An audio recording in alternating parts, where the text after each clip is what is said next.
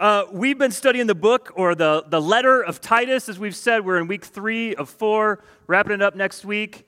Um, in fact, uh, want to let you know next week, having Blaze Smith come and teach. Blaze has been a tribe leader, he's a teacher at Omaha Christian Academy, um, but interested in ministry, and he's sort of trying to figure out could I you know, be in ministry? He's been a, um, a tribe leader for a number of years. He was in my small group. Um, which is incredible. So I love, anyway, so he's going to be here next week, wrapping up Titus chapter 3. I'm really excited about that. Here's the question tonight What's the life that's, that God meant for you to live? What's the life that God meant for us to live? What kind of life is that? What kind of life does it look like? We've been saying the last two weeks that this is, first of all, a letter that the Apostle Paul wrote to this guy, Titus, his buddy, his companion. But Titus was mentee, his protege, um, we said the first week that the Apostle Paul wrote maybe around half of the New Testament. But this craziness in the book of Acts, and I don't know how much time elapsed, but in Acts chapters probably four, Paul likely, um, his name was still Saul at the time, was likely part of the group of Pharisees that was persecuting Christians, that was going around trying to get them arrested, trying to get the apostles arrested, really wanted to see them killed. And then by Acts chapter 9, Paul um, encounters the risen Savior. Jesus appears before him on, on the road to Damascus, has this radically life changing encounter, and almost immediately starts preaching the gospel. I mean, just goes, Whoa, what, what, I've been wrong. I've totally been missing it. He got trained and explains some of that in the book of Acts, but um, just incredible. But because he's sort of encountered Jesus, and we're not sure, not exactly sure what all Jesus explained to him or whatnot, but so so much letters became scripture. We talked about the first week. How did that happen? Because if you were apostle, that meant you had been with Jesus. You had talked to him, you, had, you were an eyewitness to Jesus. And so the apostles couldn't just tell other people what had said and play telephone, telephone, and eventually the message is sort of weird and skewed. So they wrote it down, and that's how we have the New Testament. But so he's writing to this pastor, this younger pastor named Titus. Titus, um, I don't think he, his name appears in the book of Acts, but read um, Paul's second letter to the Corinthians, Corinthians chapter 2. Titus's name pops up all over in, in the letter to the Corinthians. Chapter 7, chapters 8. Paul is very, very fond of this friend of his named Titus. But so at a certain point, those two traveling together, they're going around planting churches all around the Mediterranean Sea. But at a certain point, Paul leaves Titus on this island, right? We showed it the first week, this island of Crete, and said, Titus, I want you to start churches on this island. I want you to appoint leaders and elders. And um, see the church spread. We've also said that the theme of this letter is the good life. Kesselon talked last week, talked a lot about that. Um, or you use this phrase a lot, Kesselon, the godly life. I say, I feel like when we use the phrase the good life nowadays, nobody thinks of, certainly we don't think of the book of Titus. We think of sitting on the beach. We think of, at the very least, sitting on a raft on a lazy river um, somewhere at Oceans of, and we go, ah, like this is the good life. I'm relaxed, school's out, um, life is good. But so, primarily, what Paul's talking about to Titus is um, the godly life. How do we live a God? What does that look like? And in this letter, it becomes apparent that the life that God has for us and for the church is a life of virtue, a life of selflessness, a life of love for God that then plays itself out in love for others. Um, but here's what I'm going to wager I'm going to wager that most of us, for most of us in here, when it comes to the good life, it's not the what, but the how. That's the real problem. Here's another way to say it. it would, I would bet that most of us look at the Bible's version of the good life and say, ah, you know what, there's sort of nothing there that interests me. I don't really want my life to resemble that at all. Most of us in here, I would imagine, would not say that. We would look at the kind of life that the New Testament lays out, the life of what a godly person looks like. And most of us would go, yeah, that looks like the version of like a pretty good life. That's the kind of life I want. That's the kind of person I want to be. That's the kind of character I want to have. I want integrity. I want to tell the truth. I want a wife or a husband someday who respects me and who I respect. And I want to have kids and I want to be about certain virtues. And um, I don't want to live sort of lawlessly or however I want. That's we want. The problem is, though, if that's the kind of life uh, we want, how do we get there? If the good life is sort of this vision that Paul paints over here, that's great, but how? How do we get there? We can talk about it is all day, but what it is doesn't help me get there, right? And so we don't just want to know what, we want to know how. A picture of the good life doesn't necessarily give us the power for the good life, right? I had a guy come to me about a year ago, um, a really good friend, a former Oasis student, a guy trying his best to follow after God, um, still comes to Brookside, um, still in Omaha. In fact, I had lunch this last Friday. But remember, he came to me, I believe, on a Sunday morning, and I think I was getting set up for a leader meeting, and it was, I remember exactly where I was. And um, he goes, he goes, Brad, I'm, I'm, like in this Tuesday morning group, and uh, he had just gotten out of college, I think, but he goes, he, he goes, Brad, this, it's just not working for me. Like sort of this, I'm trying, I'm trying to read my Bible, I'm trying to do what the group says, and I want to be a godly person. It's just not working for me. I don't, I don't know what I'm doing wrong. And he was a little bit frustrated. Um, he goes, I think God wants me to live a godly life, but I feel powerless to change. What do I do? What am I doing wrong? How do I get there? Destination is the good life. How do I get there? Can any of you relate to that? Do you go, man, life's just hard? And I see this picture and we talk about it every week, and that's all fine and good, but my life doesn't look like that. And so, how do I change? Is change even possible? How many of us love to feel powerless, right?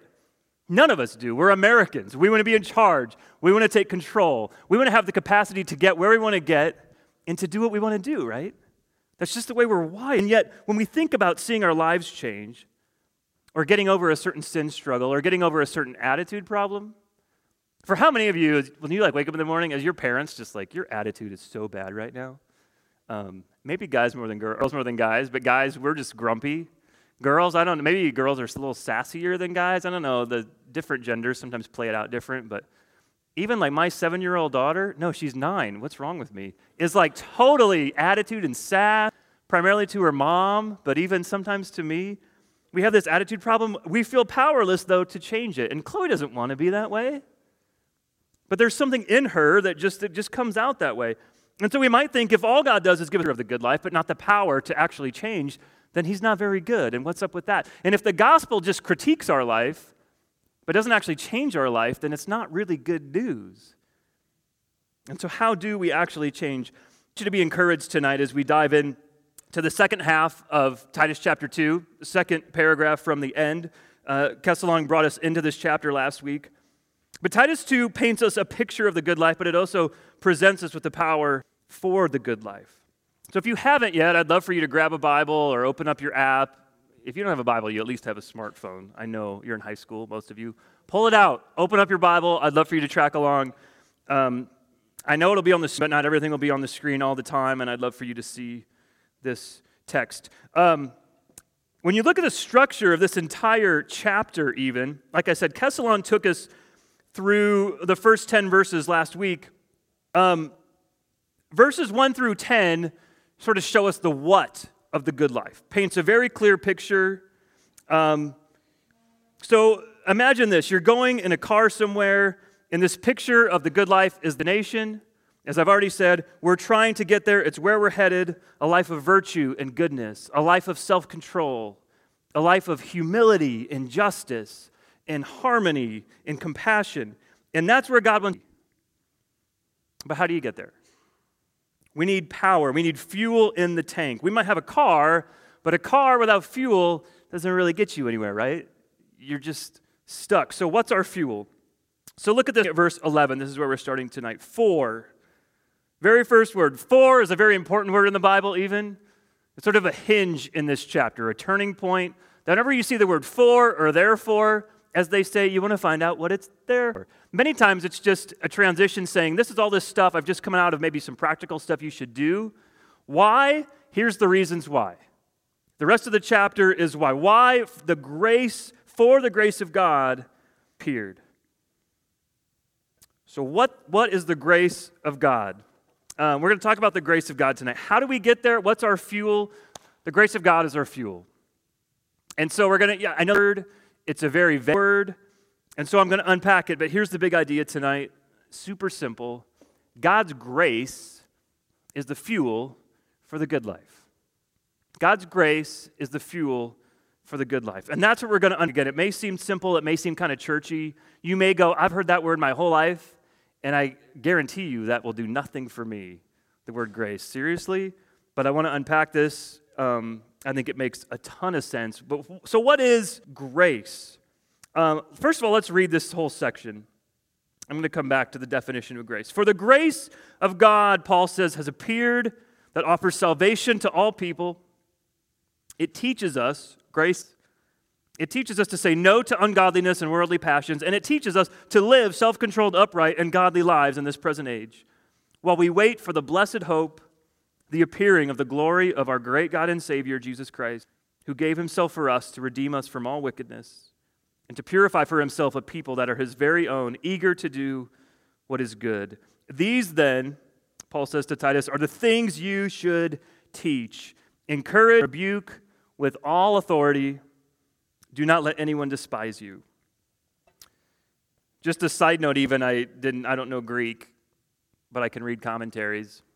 Commentaries are just sort of elaborate volumes, books on the Bible.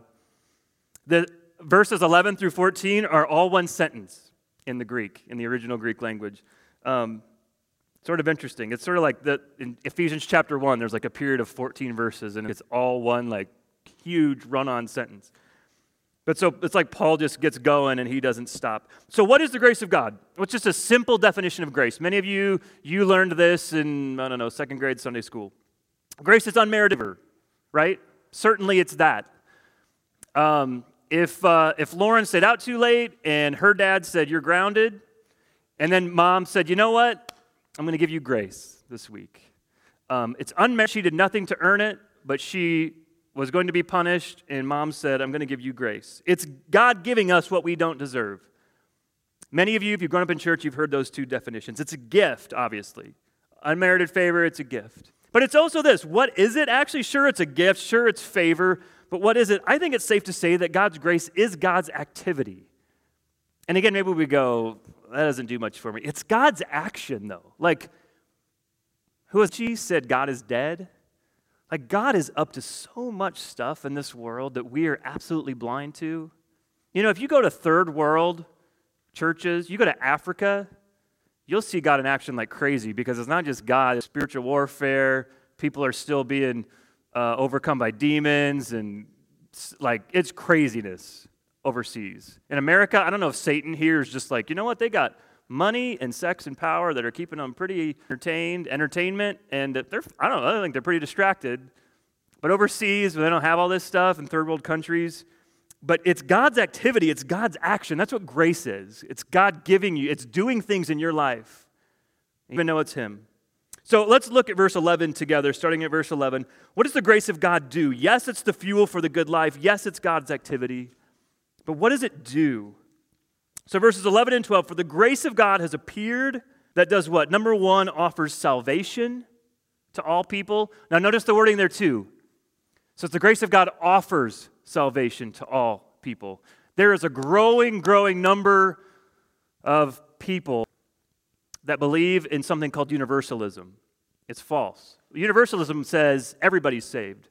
Everybody's going to believe, every, God loves everybody, and everybody will be saved um, God offers salvation, buddy. For God so loved the world that he gave his one and only Son. But not everybody accepts that free gift. I wish they would. I wish that was the case. God loves us enough to give us a choice. It's not forced on us, it cannot be forced. Girls, if a guy starts pursuing you and pursuing you and pursuing you, but you don't want him to keep pursuing you, there's a certain point where that's a big deal, right? You get a restraining order. You, you can't force love. God doesn't force his on anybody, but it's offered to everybody. But we know that there are people who reject God's grace. But certainly it is offered. It's only effectual, though, to those who believe by faith. So that's number one. It offers salvation, but it also does. Number two, God's grace teaches. What does it teach? It teaches us to say no to ungodliness, to worldly passions. It also teaches us to the positive, to live self controlled, upright, and godly lives. But so, two things God's grace saves, and God's grace trains.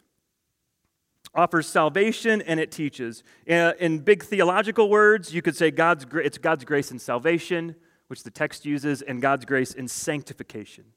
Sanctification is just this big church word that to sanctify means to set apart, to make holy. It's the same Greek word as holy. to make holy, to set apart, um, we use it as our growth and godliness. That we say when you become a, it's called justification. Sanctification is your growth and maturing and godliness and your sort of progress in the faith. This text says that grace does both of those. It, it saves us and it trains us. Really, almost every, not every, but a lot of Christian, a lot of errors in Christian doctrine and Christian teaching comes down to ignoring or neglecting one of these two things. Error number one is this that some, I just want you to be aware of this. i will try to go this quickly, but I think this is important. Some teachers and preachers really emphasize God's grace um, in salvation, that God's grace saves us, but they neglect that God's grace trains us, um, changes us. Uh, it's what Dietrich Bonhoeffer calls cheap grace.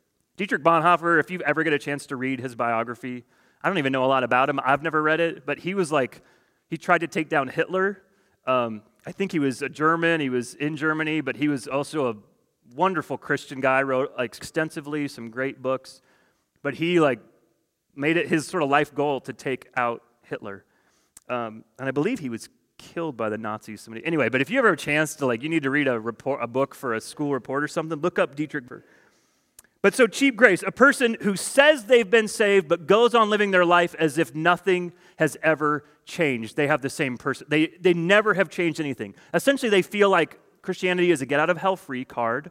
And if I just pray this magical abracadabra prayer, I can pray that prayer and suddenly I'm whisked away and I'll go to heaven when I die, but I can go on sinning as much as I want because that's they don't really understand grace. But that's um, that's sort of one camp. And they still maybe are just awful, they're just jerks of people. But I know people who in fact there's churches that teach that that's fine to do.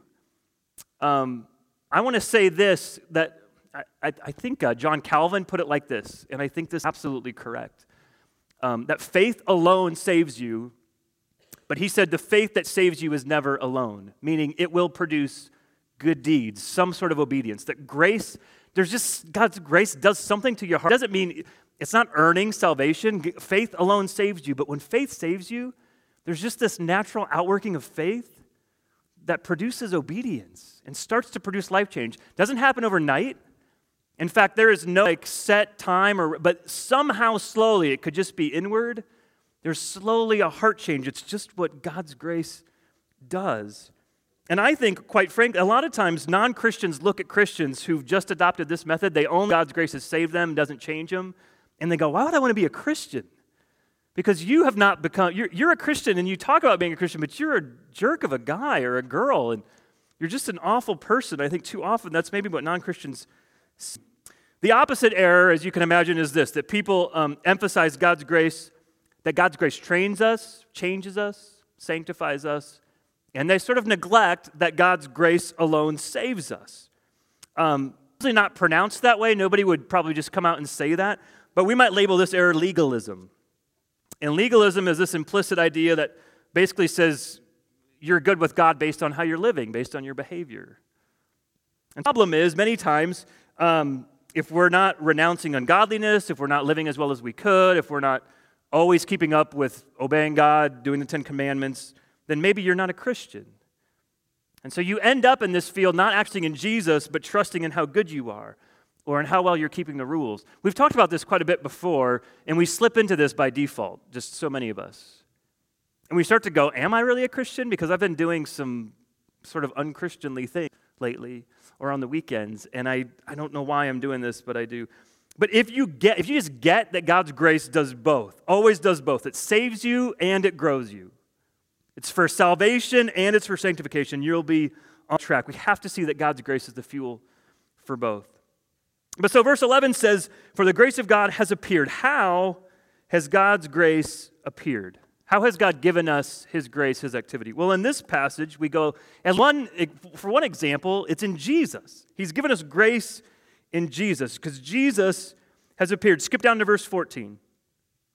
At the very end of verse 13 says, Jesus Christ, verse 14, gave Himself for us. Who gave Himself for us. So get this the heart of the grace of God, the essential movement of the grace of God toward us is found in this one simple phrase. And again, I've maybe I beat this like a dead horse, and we just talk about this every week because we, we should be talking about the gospel every week. But it's found in this little phrase God gave himself for us. This right here is the heart of the gospel, you guys substitution. Gospel is substitution. Or this, again, this big theological word, substitutionary atonement, that Jesus gave himself for us. Jesus stood in our place. If you miss this, in fact, if you get everything else right about Jesus, you miss this, you miss the gospel. It's 2 Corinthians 5:21. God made him who knew no sin, that is Jesus, to be sin for us so that in him we might righteousness of God. Can you believe that? God made him who had no sin to be sin. Does that mean that Jesus actually became sinful? No, but he took all of our sin on himself so that in him we might become we righteousness of God. So you can see that Jesus is a great moral teacher, that he's a great example to live your life after, that he's someone that uh, you should strive to be like. But if you see all of that and miss that he's our substitute, you miss the gospel. You don't get it right. This is the heart and center of the gospel is salvation by substitution. Jesus has substituted himself for us. Martin Luther calls this the great exchange. Just again, what I just said. God has taken everything we deserve and put it on Jesus, given it to Jesus, and he has taken everything that Jesus deserved and has given it to us. Absolutely radical. Absolutely grace, right? Because we totally deserved that. Any sort of sin, doesn't matter how big or how small, is rebellion against God, and the penalty for that is death. And yet, Jesus is traded for us salvation by substitution. That's the heart of the whole Christian message. So, if you ever, in fact, I think if you hear sermons that only ever teach you to just be like Jesus and to be a good example, that's fine. It gets maybe halfway there, it doesn't get the whole way there. Because he can example, but if he's not your Savior, it doesn't matter. So there's two ways offered uh, by just religions and worldviews in our world, right? There's salvation by substitution, that's Jesus, or there's salvation by obedience, which is virtually every other religion. And in fact, many of us are still in that worldview. We still think of Christianity as salvation by obedience, or many of our friends do. And it's very news to free them of that. Is there advice? Sure, there's advice, but that comes after we know that our identity is secure in Christ. Um, which is why Christianity is absolutely unique, as I've said before, in the religions of the world. It's absolutely unlike every other religion or worldview out there. Because no matter how good you are, or how rich you are, or how popular you are, you can't make yourself right with God. You can't do. We we need Jesus. We need a substitute who was perfect, who could do it in our place. And so only Jesus has paid the price for what our sins deserve. And so look at verse 14. I'm wrapping up. Verse 14, uh, who gave himself for us to redeem us from all wickedness. So the grace of God in Jesus, number one, redeems us from all wickedness, which means we learn here we're wicked. We had to be redeemed from that. Just it is sin. We're wicked. And secondly, and to purify for himself a people that are his very own, eager to do what is good. So, secondly, he, God purifies us. So, not only are we wicked, we learn here, we see we're also impure. But God takes care of that, right? Because he's our substitute. And it's not because of anything we've done, it's because of his grace, as we'll see next week. So, he's our substitute. And that's, that's what it all comes down to. We're, we're impure, we've rebelled against God. We've either been very, very disobedient, or some of us, maybe even we are so obedient that we are proud and arrogant and self righteous, and we become Pharisees and we look down our noses at other people who are we are because we're pretty darn good. But then we just get proud. And so Jesus is our substitute. Finally, look at verse 15. I love this. Uh, Paul says this These then are the things you should teach. Titus, you're planning churches, you should teach these things. Encourage and rebuke with all authority. Don't let anyone despise you. Now, again, this book is not just for pastors. It's not just for me. The Bible is not just for pastors. And so, what should you do? Somehow, one, you should know this, but you should teach this. Somehow, in some fashion, in some way, somebody asks you about your Christianity. We totally live in like a post Christian world now. Um, and you guys are probably very aware of that. I feel like I'm 34 and I'm starting to go, this is not the kind of world that even when 15 years ago when I was in college, or more than no, it was about that. Um, it was just a different, I feel like more and more we're increasingly in this world where your friends have no context for some sort of religion, sometimes at all. Maybe a lot of your friends are Catholic. Maybe a lot of your friends, maybe they're Lutheran or whatever. Maybe they sometimes go to church. But I would guess most of your friends have nothing. No, we're, we're not raised with any sort of religion or worldview. Maybe church, uh, Christmas and Easter, churchgoers. But so you need, maybe you need to teach this God's grace, the gospel. We need this every day. God's grace is the fuel that will bring you to the good life. And so as I was thinking about this, you go, but how do I get it? If it's just God's grace and you say, that sounds so simple. Like we always want a rule, we want a law. You, uh, I, I, like I go to church on Sundays and I would rather just be told something I should do, right? Like maybe God, I could hear God speaking to me if I was consistent in my Bible reading. That, and that's easy, right? And then that's, that's sort of what we want. But that's really not the way it works. It's just God's grace. And I don't know that God's grace is measurable, but you know what? We can ask for it. You can just go to God in prayer and say, God, I need your grace. Like, I want more of your. And then you look for it, I guess. And again, many times, uh, God doesn't open up your curtains and fly in or send you an angel and like give you this grand. He just doesn't work that way, it doesn't seem. And not that he can't. Have to look for him and you maybe have to find him or you, you see him in the small things in life. But so we run to God and we delight in him and we make our home in him. And so just three quick application points. Um, one, I would say like pray for grace. My three application points are this we pray, we read our Bibles, we go to church. Pray and read your Bible, go to church. Pray and read your Bible, go to church. Jack Archer made a song like that when we were doing Tribe together. It was awesome. But on mission trips, he would sing the song, Pray and Read Your Bible. Um, but we pray with seriousness and passion and conviction because it's our lifeline to God. It is our communication line to the God of the universe. And it's real and it works, and He hears us because He's God. And so, certainly, we pray. We read our Bibles. Why? Because our lives depend on it. Why? Because it's the truth. It's not the truth about everything in the world. Your math book is probably also true and other things you learn at school, but it's truth. Everything in here is tr- matters about life. And so we need to open our Bibles and expose ourselves to truth on a regular basis. And then finally, we come to church because we need Christian community. And we need to make friends that are Christians, and we need friends that are Christians. And no matter where it is, we need to surround ourselves with a Christian community. Because you know what? No matter who you surround yourself with, you, they will rub off on you. You say, ah, I don't need this. I don't care if, um, if you're just with your family, if your family, no God, whoever you surround yourself with is going to rub off on you. For so many of us in here, you guys go to school, and like me in middle school, you use awful swear, like you just cuss all day long at school.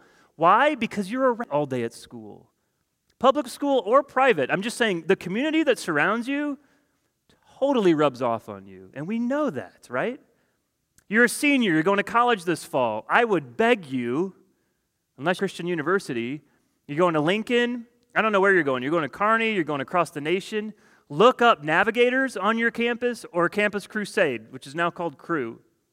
took a uh, student to lunch two weeks ago. He's a sophomore, Lincoln, and uh, he's doing great and he's totally involved in navigators. And he goes, Brad, I had never heard of navigators. He goes, it was a summer oasis. I'm not trying to toot my own horn, but I just took, he was standing by this lake. We were at Walnut Grove Park in Millard, and I go, in a month, you're going to be on Lincoln's campus. I go, you need to look up navigators or Campus Crusade.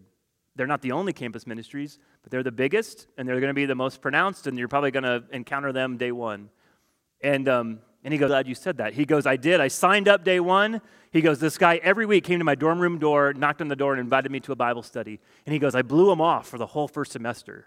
He goes, I'm busy. I don't really know you. Um, I thought it was kind of weird. Just blew him off. And something happened that year, Christmas break, and he came back. The guy came to his door one last time, and he goes, You know what? Yeah, I'm, I'm, I'm going to come to your Bible study. Like, and um, it totally changed his group of friends. He realized a lot of his friends first semester were high school that moved with him from Burke were not good influences. And um, later the guy told him, he goes, that was the last time I was going to come to your dorm room because you, I mean, you turned me down like eight times or whatever it was. He goes, that was the final, I was going to give it one more shot. And Mike is leading a small group now. He's on a leadership team. Um, I'm just telling you, your community matters. And I know you all have friends, and you have plenty of friends that are non Christians. Man, that's necessary too, but be careful around yourself with. Let's pray. We'll go to small groups.